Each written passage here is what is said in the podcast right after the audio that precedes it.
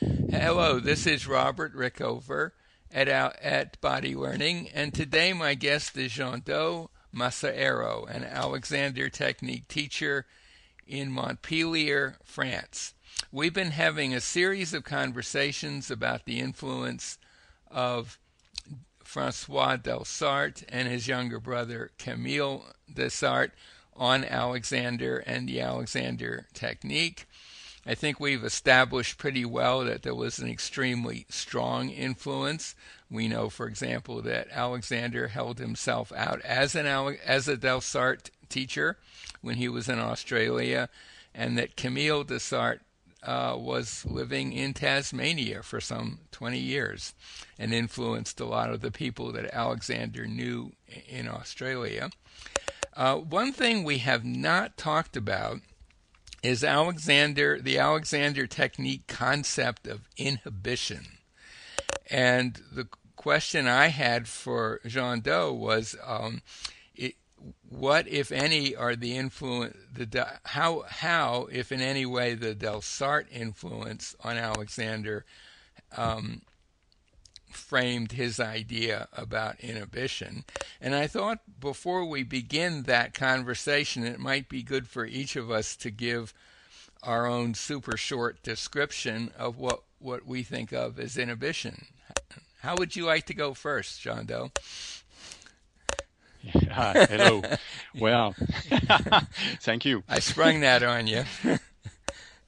no, it's fine. Um, I'm not going to give you a, a well, long description, but I want to relate the description I'm going to give you to the early Alexander technique, the Alexander technique that uh, that was on in 1896 up till 1814, 1914 somehow, mm. where the Delsarte influence was great. So it's it's going to be a definition of uh, of inhibition that is uh, that is not uh, similar to the definition I learned in my school of the modern Alexander technique. Okay. For Delsarte, uh, there are intellectual uh, aspects of organizing the different parts of the torso, which is the center of his uh, of his practical system, and uh, he makes a very important distinction between two different uses to employment of the intellectual system that people have. And he says that um, in uh, the guiding, the organization, and uh, the willing of the, the, different movements of the part of the torso, perceptual thinking has no place. It's only what he called action bound thinking that should be there. So in order to uh, inhibit the perceptual thinking, thinking about what you feel, mm-hmm. he intro- introduces mirrors. Mm-hmm. He said that uh, you'd have to project the intellectual instructions to the different parts of your reflection of the torso. So mm-hmm. that is uh, a definition of uh, inhibition that is, uh, uh, well, uh, the one I'm using at the moment. So it's an indirect way of getting you away from um, relying on sensory data. Exactly. Because sensory data, as we all know, could be could be inaccurate. Yeah. And um, and your own method of teaching, which we'll get to more in some subsequent podcasts, but you you would not only suggest the mirror, but also um, with using Skype video, um, actually looking at your at this have the student observe themselves as they attempt to follow your instructions, and then listen to your commentaries on it, basically. Yes. In other words, exactly. get get feedback. It's kind of it's a different kind of a mirror. It's a the mirror from a video camera, but with some some audio component as well. Yeah, it's right. an enhanced mirror yeah, and mi- because uh, mirror 2.0. yes, right. and well, it's it's not only in Skype lessons. Of course, in Skype lesson we only have the the video, but Right. uh, during uh, um, the lessons we give one to one or one to many, uh, there are, there is always uh, the- well the adjunct of the video, so that the pupil can work on themselves later on and reason on what they see themselves doing when they are in fact projecting instructions. Okay, so that So that that ap- that approach then says even if you're if it's an in-person session, you would record it so that so that student could then come back to the same sort of thing they would come back to with a Skype session. Exactly. And that Yeah, it's fundamental that the pupil can work on himself using the same reason instruction, and then he can do something even better is that he's going to reason how he could translate the instruction in his practical will differently in order to, in fact, project in his reflection something that is um, that is more um, according to the geometrical proposition he was uh, he was subjected to in the first place because we the means whereby of for example lengthening the spine are have to be very clear, clearly recognized by the, the pupil and so he's working on, on a conscious basis. He's not trying to to make something happen out of thin air. He's really following, uh, like well, Delsarte was using um, like di- diagrams or representation before you wanted to, in fact, impress the, the, your reflection on the mirror, we do the same. We propose to the student a way, a system of coding of actions so that he can understand every one and each of the action of the torso he has to produce in order to get the spine to lengthen, the neck to be free, and so on. hmm So if if we were to move to um, by comparison to a sort of modern Alexander uh, technique concept of inhibition, which I guess the first thing to say it has nothing to do with Freud or repression, um, which is Yes. pretty useful to, to point out to people. So there are a lot of different ways of um, of uh, describing that. I once went to a talk that Marjorie Barlow, Alexander's niece, gave in London around 1980 or so. And she uh, likened inhibition to uh, neutral in a gear shift of a manual transmission car, five speed in America car which a lot of people don't know about anymore, but um, there are there there are still some people who use manual transmissions, and you have to go through neutral if you're going to go from first gear to reverse. And her idea is that it's so, somewhat analogous to that. It's sort of a brief uh, transitional stopping and then changing direction. Um, another definition that, or not, not exactly a definition, but a description from the other Marjorie, Marjorie Barstow, American teacher of the technique who studied with Alexander, she, she basically said in her Nebraska language, well, if you if there's something you don't want to do, um, and you do something different, then you're not doing the thing you didn't want to do. So that's another possible definition of, of inhibition, and and there Yeah. are uh, there are many others, and there are endless debates in the Alexander world of whether is inhibition an activity or not an activity, et cetera, et cetera, which I don't think are worth getting into here. But a more general question would be for you. Can you see any hint of Delsarte's influence on the modern view, the the current modern view of inhibition? Um, no, no, No, no connection at all. I don't know. Be- it's uh, it's it's very very difficult because uh, the technique has changed so much Mm-hmm. nowadays that uh, um, the the, old uh, concept or principles. Uh, so, for example, there was a principle of uh, mechanical advantage, what we call positions of mechanical advantage, or geometry of mechan- mechanical advantage, that was so important at the start of the technique. Nowadays, it's a, it's a word that we un- that we know, that we understand. But um, uh, I was in Limerick during the the big uh, convention this uh, this last summer, and I, I had a glimpse at uh, uh, the exchange uh, sessions where people were working, and I, I, watched a little bit, and I found none of it in practice.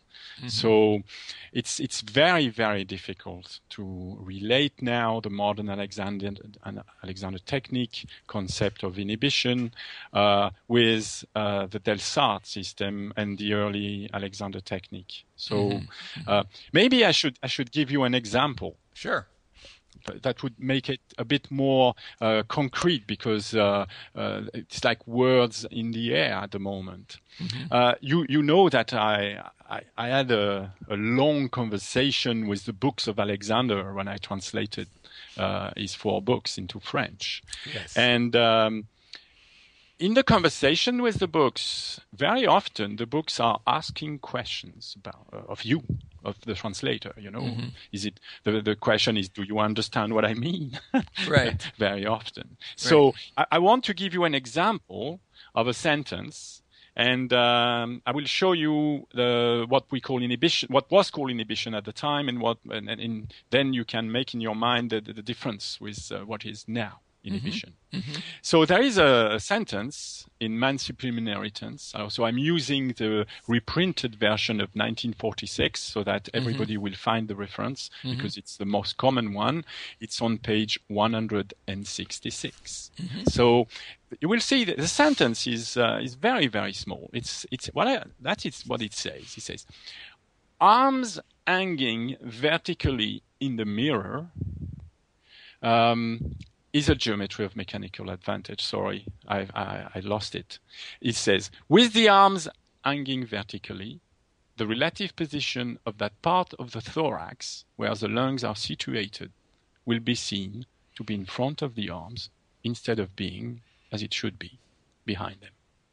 So let me explain how uh, a translator faced by this sentence will have to react and uh, what procedure if uh, if he wants really to go to the bottom of this, he must uh, create in order to check. Mm-hmm. So the first thing in the sentence is Alexander is looking at someone uh, from the side, because uh, if you look, if you look at somebody from the front, you can't see the relative position of the part of the thorax where uh, mm-hmm. the lungs are for, forward or behind.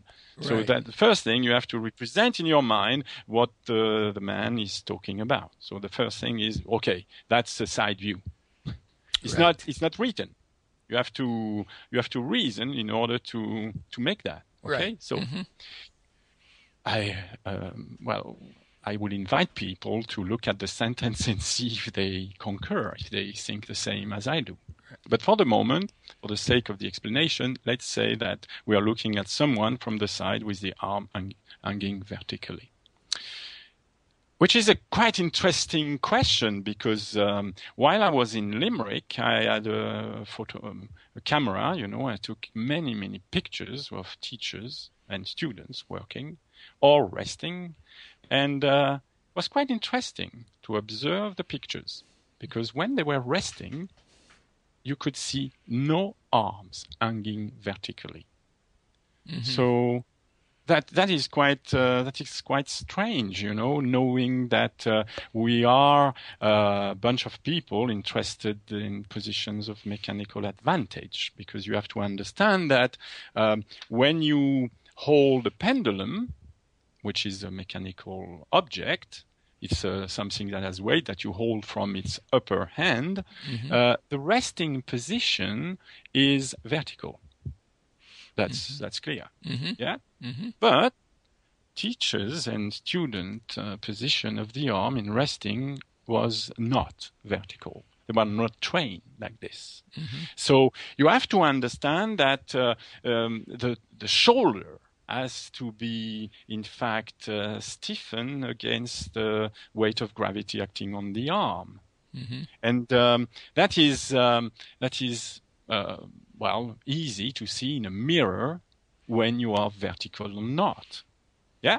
Right. So imagine that you wanted to apply a position of mechanical advantage. So in the mirror, you would, uh, well, intentionally, I mean consciously, direct the top and the bottom of the arm in such a way as to align them to the vertical of gravity. Mm-hmm. Yeah? Yep. Okay.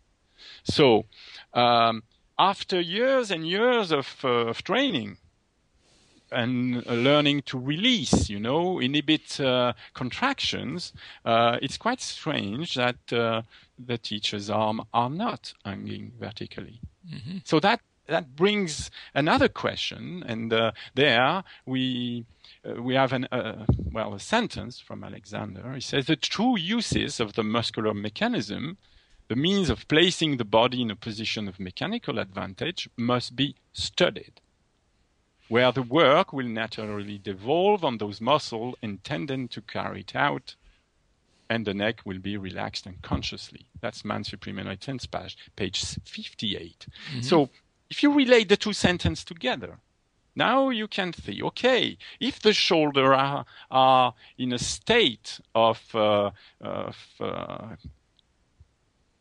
war with gravity, mm-hmm. and because they are attached to the neck, it's impossible for the neck to be free, isn't it? Mm-hmm. Well, I yeah. wouldn't exactly say a state of war, but um, what you're saying is the pulls from the, your arm, if it's not straight, are going to create some pulls on the neck that are going to be tough to overcome. Yeah. Yeah. That's what I'm saying. Yeah. Yeah. So the position of mechanical advantage at rest of the arm uh, is uh, vertical. That's what I wanted to say. Yeah. So before we uh, see what is the relative position of the part of the thorax, uh, it's it's important to first of all uh, come back to inhibition and say, what is it to inhibit in that uh, particular uh, activity of letting the arm be uh, at rest. Yeah. Well, when you use a mirror, you can, uh, of course, set your arm on a vertical position. Mm-hmm. And you know that this is geometrically a position of mechanical advantage because there is no undue uh, contraction on the arm. Mm-hmm. But your perceptual thinking is not going to say the same thing at all. Right. You will, when the arms are hanging vertically, if you have an right. habit of uh, pulling the arm forward, I can tell you something is that you're not going to feel at rest at right. all. Right, exactly. So there will be, yeah. So there, there's an different... example of inhibiting what feels right, basically, by go- using the ob- relatively objective uh, mirror or camera to see what's actually going on. Yeah. And and and, and then yeah.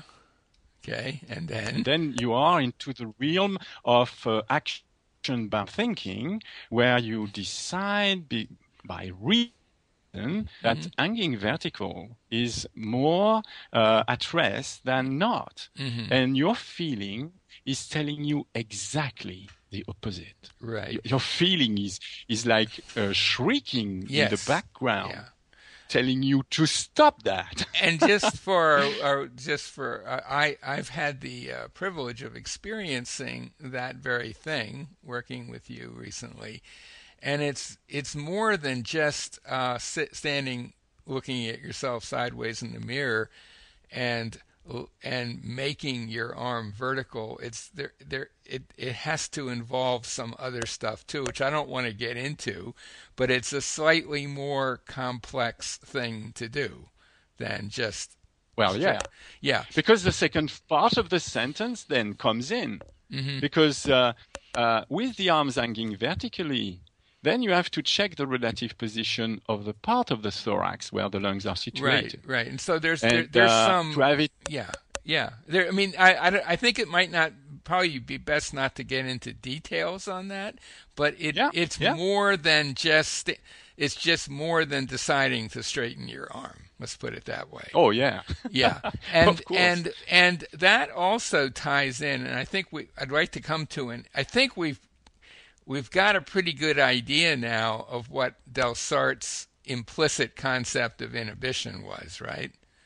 Um, but just as a final take on that particular example that you just gave, elsewhere in, I believe it's Man's Supreme Inheritance, I don't have the page reference handy, Al- Alexander asks of himself, or, or he says, he, he asks a question that actually seems like a very uh, reasonable question to ask, which is, how can I tell if someone has good use or not?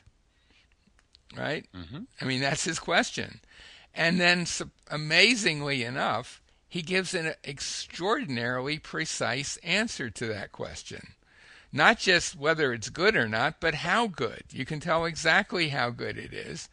And um, it, it's basically watch the person from behind standing normally and look at the palms of their hand hands. And if they're facing backwards, the guy's got perfect use. And if they're facing forward, he's got terrible use, which we could talk about for a second. And if they're facing in towards his body, well, just sort of average run of the mill use. And um, the forward part's embarrassing because you don't really see people walking around with the palms of their hands facing forward. In fact, the only time you see that is in it is the uh, position of um, what's the term? It's a almost like an anthropological term, uh, but it is it is how physical anthropologists would ask uh, natives to stand to be sketched or photographed, so they could make comparative measurements more easily. So no real person actually goes around with their palms forward. But Alexander may never have seen an Aboriginal. He just saw sketches of them. Who knows? I mean, they were all wiped out in Yeah. Tasmania by the time he came along. Um, and so we could discount that as pathetic. But the other side of the thing, hand and palms facing backwards, is also a little iffy because some people have their palms facing backwards and have terrible use. But there is a, a strong kernel of truth in it as well, related to what you were just talking about. Would you not agree? Yes, that's clear. That with because I do when you do because, when uh, you do what you need to do to really uh, have your arms straight and and integrate it with the rest of you, your palms are going to be facing backwards. yeah. So, but But, it's a but he- right? It's a It's con- oh, absolutely. put the yeah. Absolutely, it's a consequence, but it was enough of a consequence that Alexander felt okay saying, hey, this is an absolute way to measure use. And I encourage Alexander teachers to go around observing their contemporaries and their teaching course directors and anyone out there and just catch them off guard. Look at what they do with their hands when they're standing and see if they satisfy Alexander's universal use test criteria. But that's a bit of an aside. But I think we've covered the inhibition stuff pretty well, don't you think? Yes, I think so. So let's let's uh, let's we're gonna we're gonna we got a lot more podcasts to do today. So uh, my my guest today has been uh, Jean Dode um, an Alexander Technique teacher in Montpellier, France. Uh, Jean Dode, thank you so much. You're welcome.